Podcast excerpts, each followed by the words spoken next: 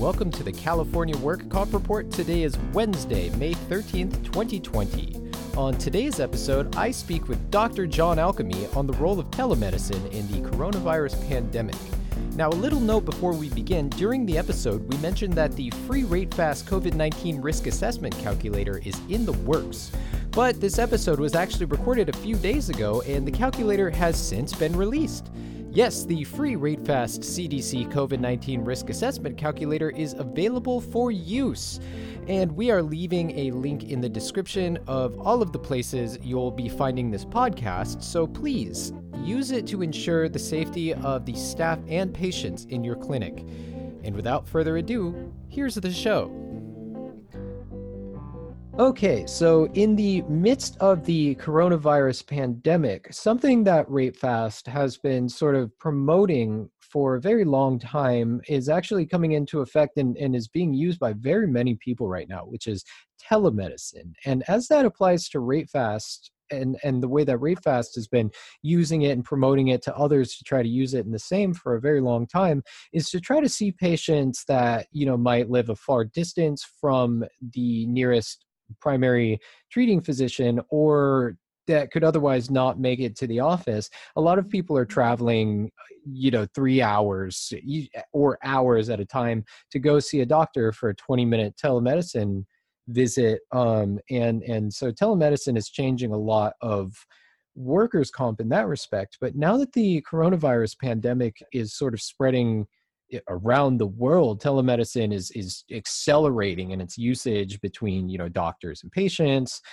doctors and uh, people working in other clinics and such. And uh, and john i was wondering if you could just uh, tell the listeners in what ways specifically telemedicine is helping during the coronavirus pandemic yeah, well, telemedicine has been around for a very long time. And um, it's also important to kind of define what telemedicine is because some people hear the word telemedicine and they think one thing or the other. And, and in its most generic form, telemedicine just simply means um, providing uh, medical services at a distance. So, for instance, um, you know, that could be a phone call, uh, talking to someone, seeing how they're doing, and uh, doing an update. Usually that's done in the, the setting of maybe a, um, a follow up to an office visit or a diagnostic test or a trying of a new medication or something like that. Um, however, you know, more and more of us are now thinking of telemedicine as a video visit. Um, which is a face-to-face visit, and um, you know it's usually done on a, a secure network. Um, Zoom is one of the very popular um, platforms. We actually use the the HIPAA secured version of Zoom uh, for our practice, and it's it's easy to use. It's very convenient, as you mentioned. Really cuts down on the driving and hassle factor um, for most uh, patients, and in fact, some of the older patients too, who have somewhat of a challenge with technology. Most of them have a family member, a friend, or something like that that can also help them get online. But you know, I, I have an 80 year old um, who lives probably 400 miles away. Wow. And uh, he's been doing telemedicine with me for probably two years. And he and his wife are very adept at, you know, getting on and, you know, using the tools and, and doing all kinds of things. So, so there is a bit of a spectrum, but as I, I think as telemedicine is evolving for the, for the coronavirus situation, it is more of a uh, video um, concept uh, for for people um, and the doctors. Now, one of the things that's always been slow to bring video medicine to adoption, in my opinion, has been the payment disparity. So, for workers' compensation in California, um, the carriers will uh, discount a visit by 40%, which is huge. You know, mm-hmm. that's a lot of, of money that the provider loses that they have to support their staff, the back office, so these patients can get refills and push RFAs and do all kinds of things. Mm-hmm. And and it never ever made any sense to me why you know we're doing a visit a face-to-face physical exam medical decision making prescribing follow-up and yet you get penalized by 40% not to mention that the insurance company does not have to pay mileage for this individual to drive you know to and from your office and and all these other things. It just never made sense. So so telemedicine was sort of struggling in a little bit of a stepchild even though it's ex- exceedingly valuable um, and, and, a, and, a, very efficient way to manage cases and get things done. Now, once the coronavirus came around and everyone had to go to telemedicine, lo and behold, the Division of Workers' Comp decided, oh, maybe now we will pay the same as an office visit. And obviously, there was a lot of political pressure and pushback. So they got some help with that, in my opinion.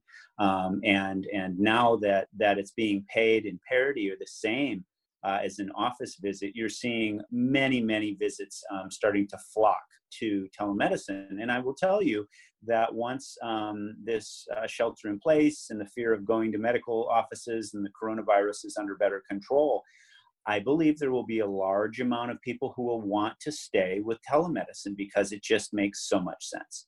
It does make a lot of sense. Just just like a lot of other things during the coronavirus pandemic, a lot of veils were just pulled back, you know, sort of the um what's the word I'm looking for? The arbitrary nature of just a lot of systems that we had in place were were just sort of exposed for being just sort of arbitrary just like i said uh they and and and telemedicine is definitely one of those things where it's the technology is there most people have it why aren't we using it right now? And uh I, I guess eh, silver lining at the very least at least we have something that we can eh, work with now that the, the, the veil has sort of been pulled back we see that it's useful. We, everybody can use it a lot of people prefer it. Um yeah yeah, th- th- there's a lot of upside to it. And then it's also interesting, you know, there was this whole thing with the Division of Workers' Comp in California, and, you know, they, they didn't want to allow QMEs to do video visits and why it was always unclear. And there really wasn't any evidence why, you know, the, the DWC was against this at all. There was never any real reason for it. Mm-hmm. And, um, and then, you know, again, along, along comes a crisis like this, and, you know, suddenly, they're changing their mind and oh it's great and it's fine now or we're going to allow it. And it's like well you know really really why wasn't this done much much earlier? Because you know i won't go into all the details and logistics but again it just makes no sense to have you know people drive for many of these exams. Now there are certain parts of an exam that need to be done and and albeit like if you're having an eye exam you know you really have to be in the office with all the hardware and the refractive you know stuff that goes along with that and the dilating and that's that i get but you know a general orthopedic exam or you know a shoulder exam or a qme on a back you know you, there are a lot of things that can be done on a telemedicine video visit that that's identical if not similar to you know being there with a provider specifically for a follow-up where an exam's already been established etc so so i think we're going to see a lot more come out of this i'll be i will be surprised if the division of workers comp reverses the pricing after the the the coronavirus is declared as you know over um, whatever that means or whenever that means. Yeah. Um, but you know, it's it's just like you guys cannot shut down an entire system for months at a time. On on this is my opinion again for reasons that are you know com- completely arbitrary and yeah. really don't have much to do with the quality of the medical exam or the opinion.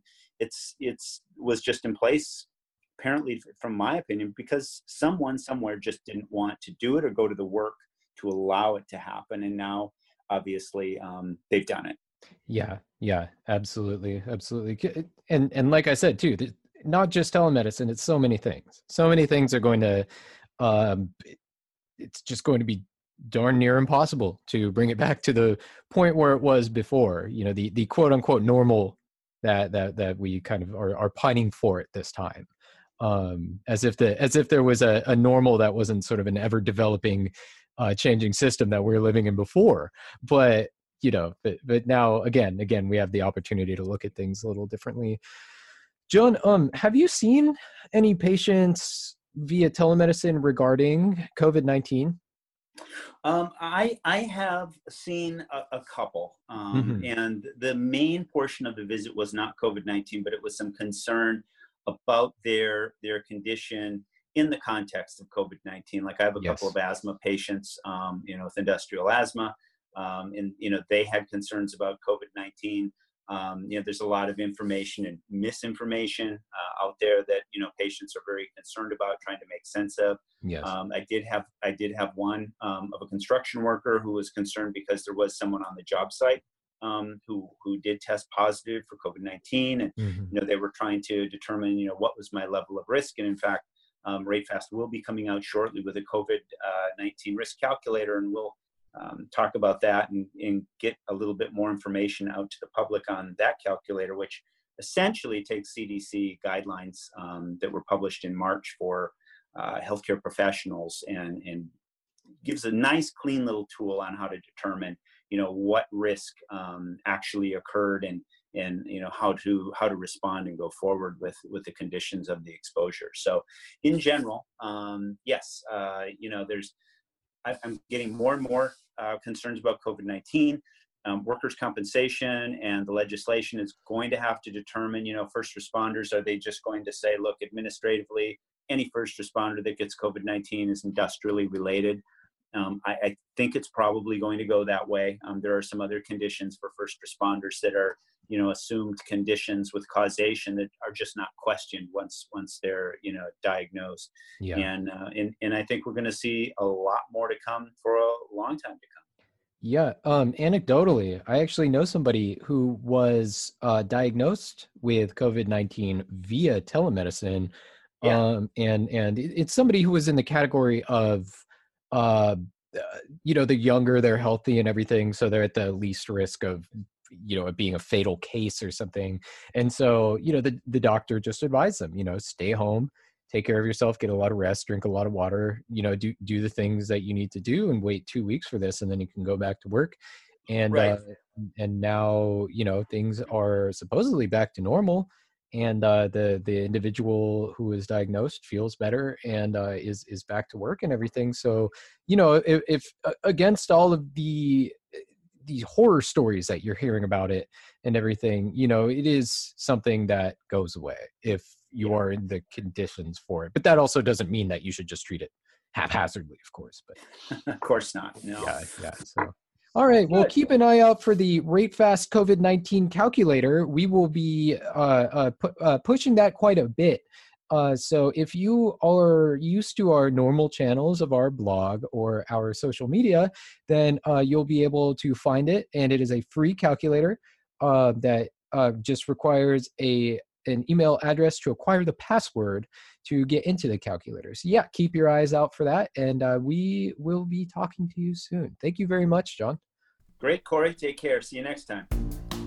Please give the RateFast CDC COVID 19 Risk Assessment Calculator a try by visiting covidriskcalculator.net. Again, that's covidriskcalculator.net. One word. And to learn more about telemedicine during the coronavirus pandemic, visit our blog at blog.rate-fast.com and give RateFast a try at rate-fast.com.